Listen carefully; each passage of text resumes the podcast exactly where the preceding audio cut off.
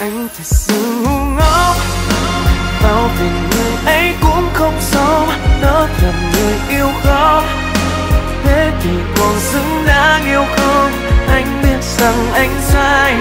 Nhưng không bao giờ tha thứ, vì nào tổn thương đến trái tim em như anh đã từng như thế. Anh thật lòng xin lỗi